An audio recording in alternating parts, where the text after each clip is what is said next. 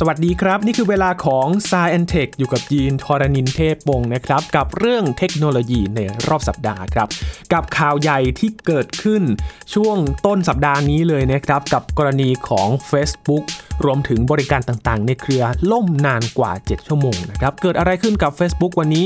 มีสาเหตุมาเล่าให้ฟังกันครับ รวมถึง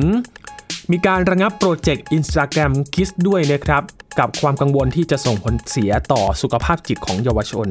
รวมถึง YouTube ครับก็มีการประกาศที่จะสั่งลบวิดีโอทั้งหมดที่มีเนื้อหาต่อต้านวัคซีนนะครับ เกี่ยวกับการนำเสนอเนื้อหาที่ ชักจูงไม่ให้ผู้คนนั้นไปฉีดวัคซีนโควิด -19 ครับ และ Alphabet ครับใช้ลำแสงวิ่งตรงส่งสัญญาณอินเทอร์เน็ตความเร็วสูงในอินเดีย และก็แอฟริกา ทั้งหมดนี้ติดตามได้ใน s าย e n t e c h วันนี้ครับ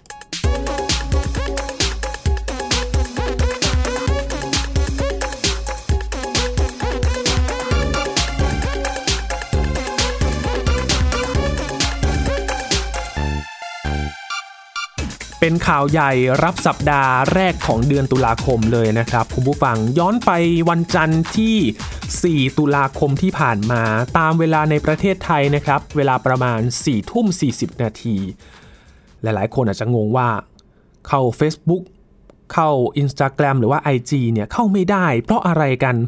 หรือว่าไม่ได้จ่ายค่าอินเทอร์เน็ตหรือเปล่า หมดโปรอินเทอร์เน็ตหรือเปล่า หรือบัญชีโดนบล็อกหรือเปล่า เข้าระงงับการใช้งานหรือเปล่าทำให้เล่น Facebook กับ Instagram รวมถึงบริการต่างๆ ในเครือไม่ได้เลยนะครับ ไปไปมาๆครับ เริ่มเกิดกระแสเกิดขึ้นหลายๆ คนเป็นเหมือนกันครับ ปรากฏว่า Facebook ล่มครับ IG ก็ล่มด้วยรวมถึงบริการต่างๆนะครับ ทั้ง Messenger โปรแกรมส่งข้อความของ Facebook นะครับ หรือว่า WhatsApp เองที่เป็นโปรแกรมแชท ล่มกันหมดเลยครับ เกิดแฮชแท็กใน Twitter ครับ เพราะว่า Twitter ไม่ล่มนะครับ ก็เลยติดแฮชแท็กกันใหญ่เลยครับ Facebook ล่ม IG ล่ม Facebook down หรือว่าจะเป็น Instagram ดาวนะครับ รายงานปัญหากันอย่างต่อเนื่องเลยครับ ปัญหานี้ถูกรายงานในเว็บ Downdetector นะครับ ซึ่งเป็นเว็บรายงานสถานะการใช้งานของโปรแกรมหรือว่าแอปพลิเคชันต่างๆ เพิ่มขึ้นอย่างรวดเร็วในช่วงเวลานั้นครับ และผู้ใช้งานทวิตเตอร์อย่างที่ยินบอกไปนะครับ เกิดเทรนด์ยืนยันเป็นเสียงเดียวกันว่าไม่สามารถเข้าใช้บริการต่างๆของ Facebook ได้เลยนะครับ ปรากฏว่า ล่มนานด้วยครับ ข้ามคืนกันเลยทีเดียว ตั้งแต่สี่ทุ่มกว่าของวันจันทร์ที่ 4 ตุลาคม ยันเช้าวันที่ 5 ตุลาคม เวลาประมาณตีห้าครึ่งนะครับ กว่าจะใช้งานกันได้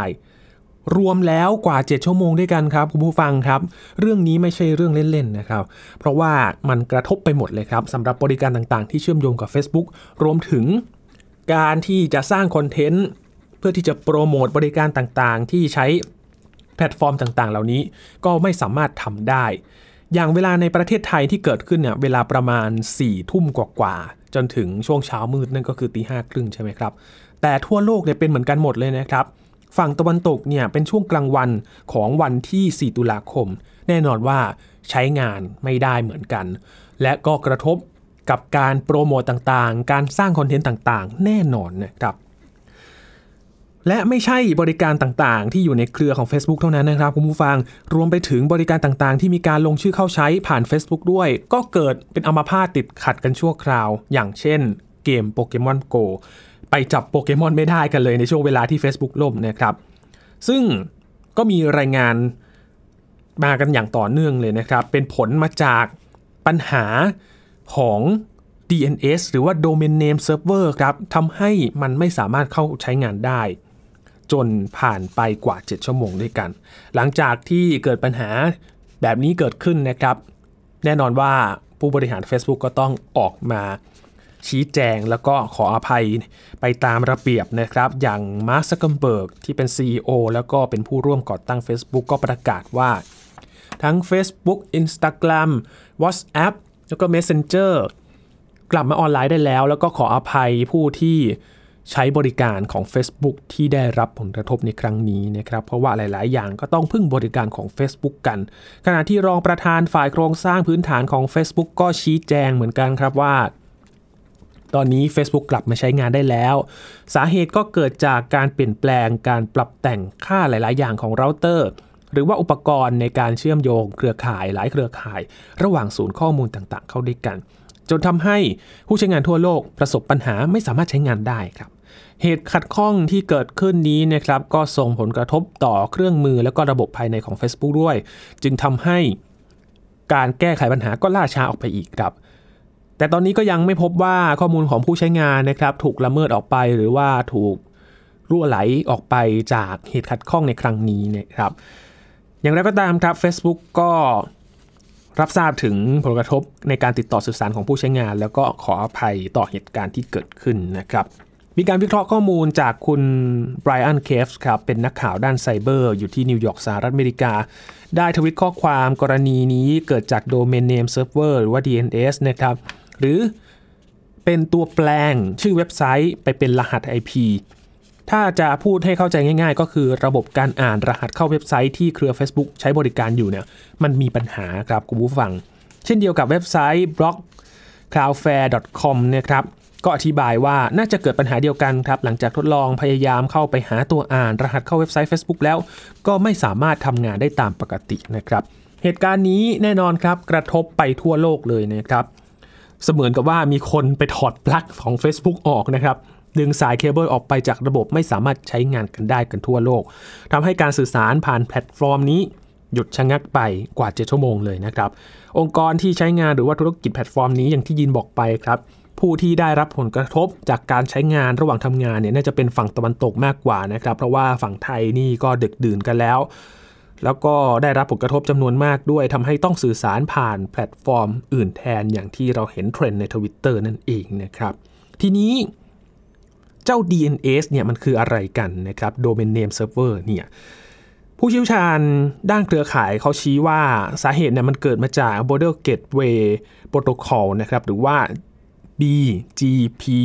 ทำงานผิดพลาดครับ จนเครือข่ายหาทางเข้า DNS ที่เขาจะแปลง ชื่อ Domain Name เนี่ยไปเป็นรหัส IP ที่เป็นตัวเลขไม่เจอครับ ก็เลยเหมือนกับว่าหาทางไม่เจอในการเข้าสู่ Facebook นะครับทำให้เข้าไม่ได้กัน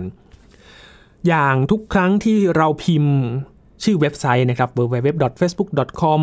หรือว่าการเข้าถึงจากแอปต่างๆ ชื่อโดเมนเนมอย่าง facebook.com เนี่ยเขาจะเปลี่ยนเป็นเลข IP address ครับ ก็จะเป็นเลข จุด แล้วก็จะมีตัวเลขจุดตัวเลขจุดแบบนี้นะครับ เพื่อให้เครือข่ายสามารถค้นหาเซิร์ฟเวอร์ของ Facebook และเข้าถึงบริการได้ ซึ่งการแปลงชื่อของเว็บให้มันเป็น IP address เนี่ยเป็นหน้าที่ของ Domain Name System หรือว่า DNS ที่เขาวิเคราะห์กันว่าเป็นสาเหตุของปัญหาในครั้งนี้นะครับ และเมื่อเรารู้ที่อยู่ของสิ่งต่างๆ ที่อยู่ในอินเทอร์เน็ตผ่าน DNS แล้วนะครับ ต่อไปนั่นก็คือ การหาทางเข้าไป เพราะว่าโลกของอินเทอร์เน็ตนั้นน่ะเกิดจากเครือข่ายเล็กๆนะครับจำนวนมากที่เชื่อมต่อกัน แล้วก็เรียกเครือข่ายย่อยของอินเทอร์เน็ตนี้ว่า Autonomous Systems หรือว่า AS ครับ ซึ่งการที่จะเข้าไปสักเว็บหนึ่งเนี่ยต้องผ่าน AS จำนวนมากนะครับ เพื่อเชื่อมเส้นทางให้ถึงกัน เชื่อมไปให้ไปถึงปลายทางที่เราอยากจะเข้าไปนะครับ เพราะว่าอินเทอร์เน็ตนั้นเขาออกแบบมาให้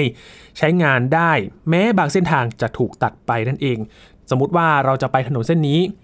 ถูกตัดไปก็สามารถใช้ทางด่วนทางเลี่ยงเมืองเข้าไปได้ เพื่อที่จะเข้าไปถึงเว็บไซต์ที่เราอยากจะเข้าไปนะครับ ทำให้เรามีเส้นทางจำนวนมากครับ เพื่อที่จะไปหาปลายทางเดียวกันนั่นเอง และหน้าที่บอกทางบนโลกอินเทอร์เน็ต ว่าต้องผ่าน AS ไหนบ้าง ถึงจะเร็วที่สุดก็เป็นหน้าที่ของ BGP หรือว่า Border Gateway Protocol ที่เป็นแผนที่แห่งโลกอินเทอร์เน็ตครับ และสาเหตุของ Facebook ล่มครั้งนี้เนี่ยแม้ว่า สาเหตุก็ยังไม่ชัดเจนว่าเกิดจากอะไรนะครับ แต่หลักฐานต่างๆ ก็ชี้ว่า BGP เนี่ยทำงานผิดพลาดจนไม่สามารถชี้ทางไปยัง Domain Name Server ของ Facebook ได้ครับทำให้ผู้ใช้งานทั่วโลกนั้นไม่สามารถหาทางเข้าของ Facebook เจอนั่นเองครับ น่าจะเกิดจากการตั้งค่าของ BGP ของ Facebook ผิดพลาดจนระบบล่มไปกว่า 7 ชั่วโมงนะครับ ซึ่ง Facebook Engineering เขาก็ได้ ชี้ถึงสาเหตุที่ระบบล่มในครั้งนี้นะครับว่า มีการคอนฟ lict เราเตอร์หลัก ใน Data Center ผิดพลาดครับทำให้บริการของ Facebook เนี่ยไม่สามารถเข้าถึงได้นะครับ และการล่มในครั้งนี้ ก็ส่งผลกระทบกับเครื่องมือภายในทำให้การแก้ปัญหาทำได้ล่าช้ากว่าปกติไปด้วยนะครับ ก็ยืดเวลากันไป ซึ่ง Facebook ก็ยืนยันว่าไม่มีข้อมูลใดเสียหาย หรือว่าถูกแฮกไปจากการล่มในครั้งนี้นะครับ ซึ่งจริง ๆ แล้วเหตุการณ์ครั้งนี้ ไม่ได้เกิดขึ้นเป็นครั้งแรกนะครับ ก่อนหน้านี้เนี่ย BGP เนี่ยเขาก็เคยทำให้อินเทอร์เน็ตล่มมาหลายครั้งแล้วนะครับ ซึ่งเครือข่าย AS ต่างๆ เนี่ยเขาก็มีการอัปเดตเส้นทางตลอดเวลาเลยนะครับ ถึงเส้นทางใหม่ๆ หรือว่าปิดเส้นทางที่มีปัญหาไปเหมือนกับว่าสร้างถนนใหม่ครับคุณผู้ฟัง ถนนนี้ใช้การไม่ได้ก็สร้างถนนใหม่ เพื่อที่จะไปหาปลายทางเดิมนั่นแหละ แต่ว่าถนนเส้นเก่ามันพังไปแล้วก็ต้องเปลี่ยนไปถนนเส้นใหม่ สร้างทางด่วนขึ้นมา สร้างทางเลี่ยงเมืองเข้ามาทำให้ก็ เกิดปัญหาหลายอย่างเกิดขึ้นนะครับ เคยมีอินเทอร์เน็ตล่มครั้งใหญ่ครับเมื่อปี 2004 TTNet ครับเป็นผู้ให้บริการอินเทอร์เน็ตของตุรกีประกาศเส้นทาง BGP ผิดพลาด และเส้นทางนี้ก็กระจายผ่าน AS ไปเรื่อยๆครับทำให้อินเทอร์เน็ตโลกมีปัญหาไปเป็นวันเลย และย้อนกลับไปเมื่อปี 2008 ครับ มีผู้ให้บริการอินเทอร์เน็ตในปากีสถานก็พยายามจะใช้ BGP บล็อกการเข้าถึง YouTube แต่เส้นทางผิดพลาดครับ กระจายไปอยู่ภายนอกทำให้เข้า YouTube ไม่ได้ไปหลายชั่วโมงเช่นเดียวกัน ตั้งแต่นั้นเป็นต้นมาครับ การอัปเดตเส้นทางจึงมีการตรวจสอบให้มั่นใจกันก่อนว่านำไปใช้ได้จริงทำให้ปัญหาอินเทอร์เน็ตล่มจาก BGP เนี่ยลดลงไปนะครับ แต่ว่าก็มาเจอปัญหาในครั้งนี้กับ Facebook นะครับ ซึ่งเป็นแพลตฟอร์มใหญ่ระดับโลกเลย และผลกระทบก็กระทบไปกว่าผู้ใช้งานหลักล้านคนทั่วโลกนะครับ ผลกระทบนี้ทำให้หุ้นของ Facebook เนี่ยร่วงลงมาเหมือนกันนะครับ เพราะว่าความเชื่อมั่นในการใช้บริการเนี่ยก็ลดหายกันไปจากการล่มของระบบในครั้งนี้นะครับ ก็ดูกันว่าจะเป็นบทเรียนแล้วก็ต้องแก้ปัญหาอะไรต่อไปในอนาคตนะครับ เป็นความเสี่ยงที่เกิดขึ้นในแพลตฟอร์มระดับโลกแบบนี้นะครับ เพราะว่ามีผู้ใช้งานเยอะพอเกิดปัญหาและกระทบหลาย ๆ คนเนี่ยปัญหาใหญ่ ๆ ก็ตามมาเช่นเดียวกันนะครับ ก็รอดูกันว่าจะมีการชี้แจงยังไงต่อไปหลังจากนี้นะครับ แล้วก็หาสาเหตุปัญหาที่แท้จริง เพื่อที่จะไม่ให้เกิดปัญหาขึ้นอีกต่อไปในอนาคตครับ ยังอยู่กันที่ Facebook ครับ คุณผู้ฟังครับ มีการประกาศระงับโปรเจกต์ Instagram Kids หรือว่า IG สำหรับเด็กนะครับ เนื่องจากความกังวลถึงสุขภาพจิตของเด็กและเยาวชนครับ รวมถึงอาการวิตกกังวลแล้วก็ซึมเศร้าด้วยนะครับ Instagram Kids เป็นสื่อสังคมออนไลน์ที่เน้นให้บริการกับกลุ่มเยาวชนครับ โดยที่จะไม่มีโฆษณา มีแต่เนื้อหาที่เหมาะสำหรับเด็กและเยาวชน ผู้ปกครองเนี่ยก็สามารถควบคุมการเข้าถึงเนื้อหาต่างๆ ได้ง่ายขึ้นนะครับ แต่พอประกาศโปรเจกต์นี้ออกมา มีทางนักการเมือง มีองค์กรที่ปรึกษาต่างๆ ครับเขาก็ขอให้ Facebook เนี่ยระงงับโครงการนี้ด้วยเหตุผลด้านความปลอดภัยครับ Facebook ที่เป็น บริษัทแม่ของ Instagram เนี่ยก็ระบุว่าการระงับโครงการนี้ก็เพื่อใช้เวลาพัฒนาเครื่องมือ ที่จะช่วยให้ผู้ปกครองสามารถควบคุมดูแล การใช้ Instagram ของเด็กและเยาวชนได้ดีขึ้น นอกเหนือไปจากเงื่อนไขที่ว่าเด็กที่จะเปิดบัญชีกับ Instagram Kids ต้องได้รับอนุญาตจากผู้ปกครองก่อนนะครับโดยจะเพิ่มเครื่องมือที่ว่านี้สำหรับเยาวชนอายุมากกว่า 13 ปี ที่มีบัญชีผู้ใช้ Instagram แบบปกติด้วย Facebook กล่าวว่าในความจริงเด็กๆ ต่างเข้าสู่โลกออนไลน์เป็นประจำอยู่แล้ว และ Instagram Kids ก็จะช่วยให้ผู้ปกครองนั้นสามารถดูแลการเข้าถึงเนื้อหาของเด็กและเยาวชนได้ดียิ่งขึ้นนะครับ นอกจากนี้ทาง Facebook เขาก็ปฏิเสธความถูกต้องของรายงานการวิจัยที่ตีพิมพ์ใน Wall Street Journal เมื่อช่วงต้นเดือนที่ผ่านมานะครับ ว่า Facebook นั้นทราบดีถึงผลเสียของ Instagram ที่มีต่อเด็กวัยรุ่น โดยเฉพาะเด็กผู้หญิง แต่ไม่ได้ทำอะไรมากพอที่จะมาจัดการกับปัญหาในครั้งนี้นะครับ Facebook นี่เจอปัญหาแล้วก็มรสุมหลายอย่างเหมือนกันนะครับ ล่าสุดเองก็มีอดีตพนักงานของ Facebook ก็มาแฉเรื่องของ Facebook เนี่ยพยายามที่จะเพิ่มการเข้าถึงมากกว่าที่จะสนใจเรื่องของการถกเถียงกันด้วย hate speech นะครับ โดยอดีตพนักงาน Facebook นี้ก็ออกมาเปิดเผยครับว่าทาง Facebook เนี่ยเขาพยายามที่จะ หลีกเลี่ยงการแก้ปัญหาเรื่องของ hate speech นะครับแล้วก็มุ่งที่จะหาไรายได้อย่างเดียวนะครับ และหลังจากการมาเปิดโปงครั้งนี้เนี่ย Facebook จะรายงานหรือว่าตอบโต้อย่างไรก็ต้องติดตามกันต่อไปนะครับ เพราะว่านี้ก็เป็นอีกข่าวใหญ่ที่ Facebook นี่เจอมรสุมอีกลูกหนึ่งแล้วนะครับ หลังจากที่เผชิญกับ Facebook ล่มไม่นานนี้เองครับ จาก Facebook ไปที่ YouTube กันบ้างครับ แพลตฟอร์มด้านวิดีโอนะครับก็มีการเดินหน้าเกี่ยวกับเรื่องของโควิด -19 ด้วยนะครับ มีการประกาศว่าจะลบวิดีโอทุกชิ้นที่ให้ข้อมูลที่ไม่ถูกต้อง หรือว่ามีเนื้อหาต่อต้านวัคซีนโควิด -19 รวมถึงวัคซีนโรคอื่นๆด้วยนะครับ ทั้งโรคหัดอีสุกอีใส ที่พยายามจะต่อต้านวัคซีนกัน ทางบริษัท YouTube นะครับ ที่อยู่ในเครือของ Google เขาประกาศคำสั่งในบล็อกครับระบุว่าบริษัทได้เพิ่มนโยบายเกี่ยวกับการเผยแพร่ข้อมูลที่ไม่ถูกต้องเกี่ยวกับวัคซีน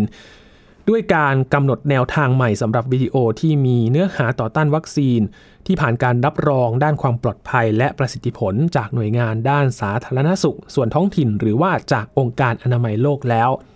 โดยวิดีโอที่มีเนื้อหาในลักษณะที่กล่าวหาว่าวัคซีนที่ผ่านการรับรองนั้นเป็นอันตราย หรือว่าอาจก่อให้เกิดผลข้างเคียงระยะยาวต่างๆ หรือกล่าวหาว่า วัคซีนนี้ใช้ไม่ได้ผลในการลดโอกาสการติดเชื้อ รวมทั้งมีข้อมูลไม่ถูกต้องเกี่ยวกับส่วนประกอบที่ใช้ในวัคซีนนั้น ก็จะถูกลบออกไปจากแพลตฟอร์มของ YouTube ทันที YouTube เขาระบุว่าวิดีโอที่มีเนื้อหาเกี่ยวกับนโยบายด้านวัคซีน การทดสอบวัคซีนด้านใหม่ ๆ หรือว่าประสบความสำเร็จ หรือความล้มเหลวจากการใช้วัคซีนที่อ้างอิงจากข้อมูลในอดีตนั้น ก็จะยังคงอยู่นะครับได้รับอนุญาตบน YouTube ต่อไป เพราะว่าเป็นการชี้แจงแล้วก็ข้อมูลที่ชัดเจนเกี่ยวกับวัคซีน สามารถเผยแพร่ต่อไปได้ โดยตั้งแต่ปีที่แล้ว YouTube นี่ก็พยายามที่จะลบวิดีโอกว่า 130,000 ชิ้นนะครับด้วยเหตุผลที่ว่าละเมิดนโยบายเกี่ยวกับโควิด -19 โดยที่ผ่านมาเองนโยบายของ YouTube เกี่ยวกับเนื้อหาว่าด้วยวัคซีนโควิด -19 นี่ก็ถูกวิจารณ์อย่างหนักในหลายประเทศนะครับ และเมื่อไม่นานมานี้เอง YouTube ก็ได้ลบวิดีโอของสำนักข่าว Russia Today หรือว่า RT ของรัสเซียครับ โดยระบุว่าขัดกับนโยบายว่าด้วยโควิด -19 ของ YouTube และหลังจากนั้นทางรัสเซียก็ขู่ว่าจะบล็อก YouTube ที่ใช้วิธีการปิดกั้นข้อมูลที่ไม่เคยเกิดขึ้นมาก่อนนะครับ ผลกระทบตามมาในประเทศต่างๆเหมือนกันนะครับ ทั้งเรื่อง ของการที่จะไปปิดกั้นข้อมูล บางส่วนเองเขาก็มองกันว่า เอ๊ะเป็นการปิดกั้นสิทธิเสรีภาพในการแสดงความคิดเห็นหรือเปล่านะครับ ก็มีหลาย ๆ มุมมองเกี่ยวกับการปิดเนื้อหาของ YouTube ในครั้งนี้นะครับ มีหลาย ๆ มุมที่ก็ให้ความเห็นเกี่ยวกับเรื่องนี้อยู่เหมือนกันนะครับ ก็เป็นความเคลื่อนไหวล่าสุดเกี่ยวกับ YouTube ครับปิดท้ายวันนี้ครับด้วยเรื่องของ Alphabet นะครับ เป็นบริษัทในเครือของ Google ครับที่เขา ประสบความสำเร็จในการใช้ลำแสงส่งสัญญาณอินเทอร์เน็ตด้วยความเร็วสูงนะครับให้กับชุมชนต่างๆ ในอินเดียและแอฟริกา พูดถึงอินเดียและก็แอฟริกานี่ยังมีหลายพื้นที่เลยนะครับที่ยังมีปัญหาในการเข้าถึงอินเทอร์เน็ตอยู่นะครับทำให้การเข้าถึงข้อมูลข่าวสารเนี่ยเป็นไปได้ยากสำหรับโครงการอินเทอร์เน็ตความเร็วสูงล่าสุดนี้นะครับเขามีเป้าหมายในการให้บริการเครือข่ายอินเทอร์เน็ต ให้กับ เขต ชนบท แล้วก็พื้นที่ยากต่อการเข้าถึงทั่วทุกมุมโลกเลยนะครับขณะนี้บริษัทเทคโนโลยีรายใหญ่มากมายครับเขาพยายามที่จะผลักดันการเข้าถึงอินเทอร์เน็ตให้ครอบคลุมทั่วโลก อย่างเช่น SpaceX ของอีลอนมัสก์นะครับเขาใช้ดาวเทียม Starlink นั่นเอง หลายพันดวงเลยเพื่อที่จะเข้าถึงระบบอินเทอร์เน็ตที่สามารถเกิดขึ้นได้ทั่วโลก เป็นอินเทอร์เน็ตผ่านดาวเทียม Facebook เองก็ มีโครงข่ายอินเทอร์เน็ตความเร็วสูงให้กับชุมชนห่างไกลด้วยวิธีการต่างๆ รวมถึงการใช้ระบบของเครื่องบิน ให้กระจายสัญญาณอินเทอร์เน็ตลงมาบนโลกด้วยนะครับสำหรับประเทศที่พัฒนาแล้วการเข้าถึงอินเทอร์เน็ตความเร็วสูง เขาจะทำผ่านระบบใยแก้วนำแสงหรือว่าไฟเบอร์ออปติกนะครับซึ่งระบบดังกล่าวจะสามารถนำส่งข้อมูลได้ในระยะไกล ๆ และมีประสิทธิภาพสูง แต่ว่า ต้นทุนในการวางระบบโครงสร้างพื้นฐานด้านอินเทอร์เน็ตรูปแบบนี้ก็สูงมากเช่นเดียวกันนะครับ ด้วยเหตุนี้เองหลายพื้นที่ทั่วโลกโดยเฉพาะในเขตธุรกันดารแล้วก็พื้นที่ห่างไกล จึงไม่สามารถสร้างหรือว่าวางระบบโครงข่ายอินเทอร์เน็ตแบบไฟเบอร์ออปติกหรือว่าการใช้เคเบิลได้เลยนะครับทำให้ผู้คนนับล้านทั่วโลกก็ไม่สามารถเข้าถึงอินเทอร์เน็ตด้วยเช่นเดียวกัน แต่ว่าโครงการนี้ครับโครงการที่ชื่อว่า Taara ครับ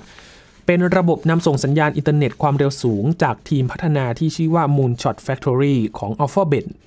ที่เริ่มต้นทดสอบในอินเดียและแอฟริกาครับ ก็จะเป็นความหวังครับ และเป็นหนทางแก้ไขปัญหาในการเข้าถึงอินเทอร์เน็ตในเขตชนบทได้บางส่วน ด้วยเทคโนโลยีที่เรียกว่า Free Space Optical Communications หรือว่า FSOC นะครับ ลักษณะของการทำงานก็จะคล้ายกับระบบไฟเบอร์ออปติกครับ ที่ใช้แสง เพื่อนำส่งสัญญาณอินเทอร์เน็ต แต่ไม่ต้องพึ่งพาใยแก้วหรือว่าเคเบิลแต่อย่างใดนะครับ เพราะว่าคลื่นแสงจะลำเลียงข้อมูลอินเทอร์เน็ตด้วยความเร็วสูง จากจุดหนึ่งไปยังอีกจุดหนึ่งด้วยอุปกรณ์รับส่งสัญญาณที่ติดอยู่กับเสาหรือว่าโครงสร้างอาคารต่างๆ แทนครับโครงการทาอาร่านี้เริ่มต้นมาจากโครงการก่อนหน้านี้ของ Alphabet นะครับที่ชื่อว่า Loon ซึ่งในตอนนั้นมีแนวคิด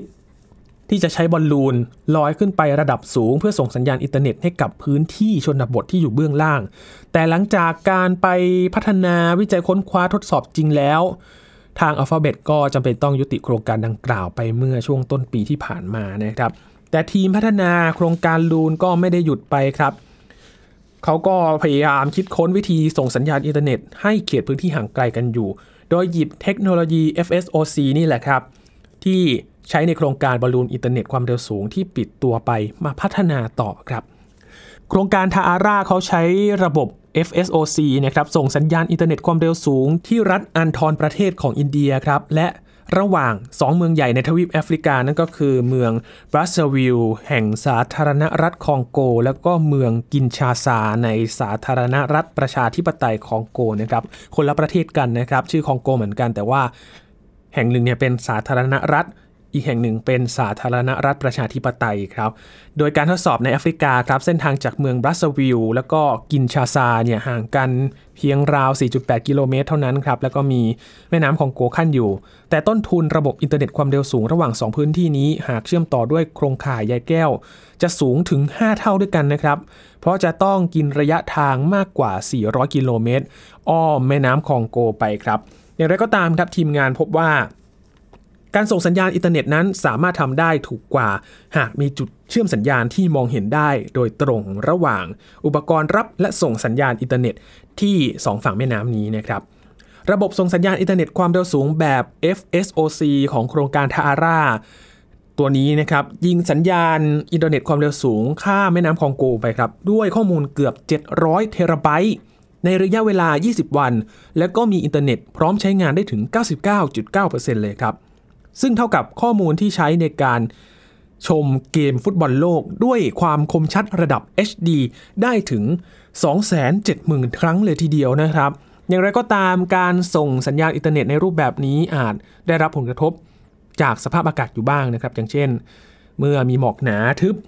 การส่งสัญญาณก็อาจจะไม่ค่อยมีประสิทธิภาพเท่าในช่วงที่มีอากาศโปร่ง หรือกรณีที่มีสัตว์ต่างๆ เข้าไป